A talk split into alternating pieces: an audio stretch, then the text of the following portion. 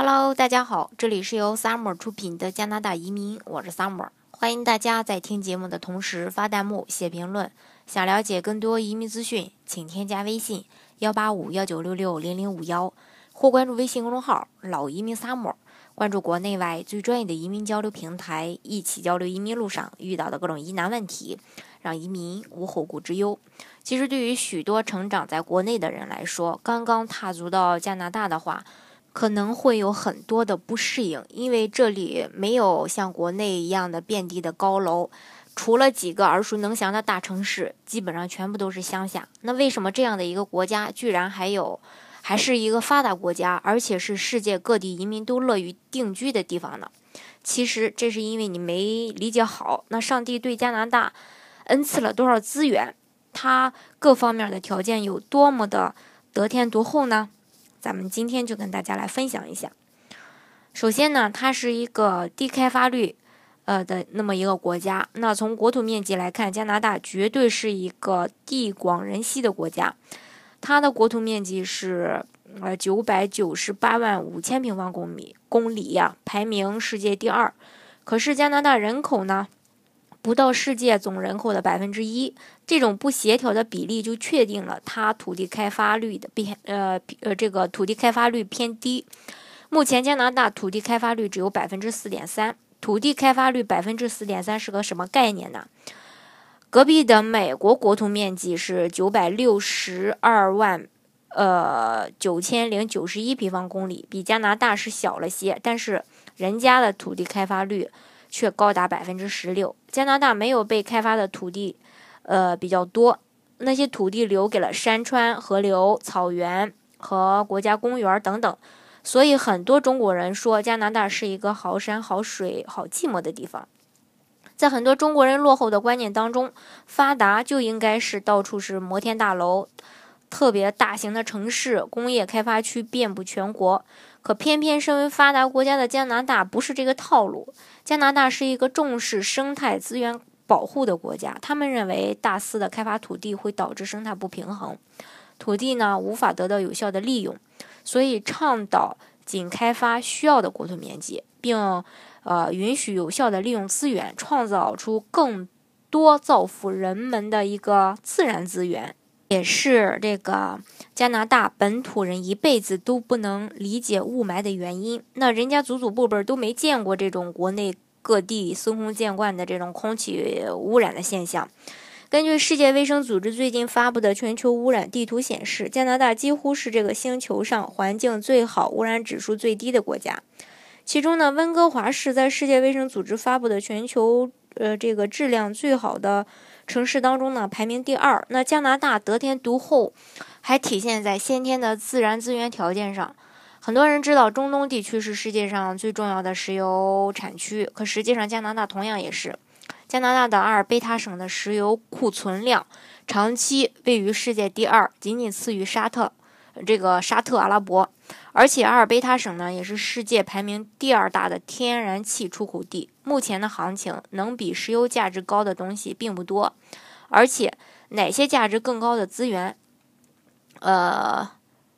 这个加拿大呢还有很多很多。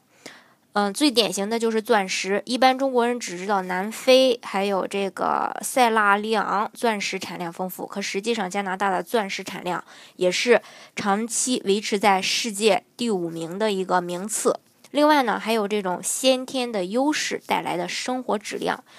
地广人稀、资源丰富的现实环境，并不是加拿大成为世界发达国家的唯一原因。更重要的原因就是人。那成长在中国的我们应该都熟悉，早几年流传过一个段子：中国人面临四座大山，医疗、教育、养老和住房，还会遭遇三条蛇：黑蛇、白蛇、眼镜蛇。那现实中的加拿大，四座大山和三条蛇都是不存在的，也不可能存在。医疗方面的话，加拿大享受的是全民医疗，加拿大呃这个医院对加拿大人是不收取任何费用、检查费用的。既然不收费用，更谈不上什么收红包或故意刁难，所以加拿大的医院可能会排队，但是看不到这种导号的黄牛和用这个密码书写的这种病历。教育方面，加拿大追求的也是平等，普遍观念是教育是每个人的权利。所以学校虽然会和家庭住址挂钩，但是并不会因为你没有本地的户口就不让你的孩子读书。另外呢，加拿大没有户口这个概念，领导家的孩子也不会进专门的这种机关学校。学校和学校之间的教育水平差距也并不明显，整体水平都非常的高。养老和住房就更不用说，那养老有多个基金可以选择，对于年纪大的人也有更完善的专门养老社区。至于房子的话，昂贵的自然是大城市的这个核心区域，但是郊区或者稍微。呃，少呃小一点的地方，房价绝对是处于工薪阶层能够负担的水平。当然，前提是你最好去一个中国买家少去的地方。不仅没有这几座大山，生活质量还集中体现在呃体现在这个对于弱势群体给予大量的一个福利。那作为一个低收入、这个收入偏低甚至没有收入的新移民家庭，你有可能在加拿大。享受到专为弱势群体建成的社会福利金，这也是加拿大福利体系的一呃一部分，是用于保证每个加拿大，呃这个加拿大人或加拿大永久居民，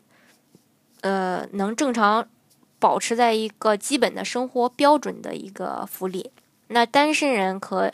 呃，这个每月可以获得五百到七百加元，那三口之家是一千一到一千三加元左右，也可以在失业的时候得到政府提供的失业金，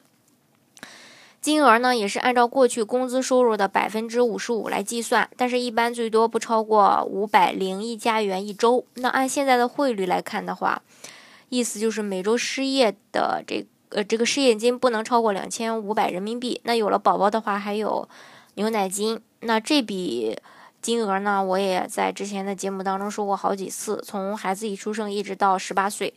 呃，都是有可以领这个牛奶金的。具体多少则要根据父母去年的收入而定，少的话每月几十，多的话也是几百。那真的生六七个孩子的话，低收入家庭一个月可以领到三四千加元吧，相当于人民币两万多了。那很多关于加拿大的情况，对于中国人来说可能很难理解。没办法，因为，呃，或许呢，这个这是这就是这个世界各地移民们都想去的，呃，去加拿大的一个重要的原因吧。当然，加拿大还有很多的这个，呃，福利待遇，呃，另外呢，它也有它自己的一个不好的一个地方，呃，在以后的节目当中呢，我也会陆陆续续的跟大家说，因为这个世界上也没有这个两全的事儿。非常完美的事儿，有利就有弊，这个大家在去之前也要考虑清楚。好，今天的节目呢就给大家分享到这里。如果大家想具体的了解加拿大的移民政策的话呢，欢迎大家添加我的微信幺八五幺九六六零零五幺，或是关注微信公众号“老移民 summer”，关注国内外最专业的移民交流平台，一起交流移民路上遇到的各种疑难问题，让移民无后顾之忧。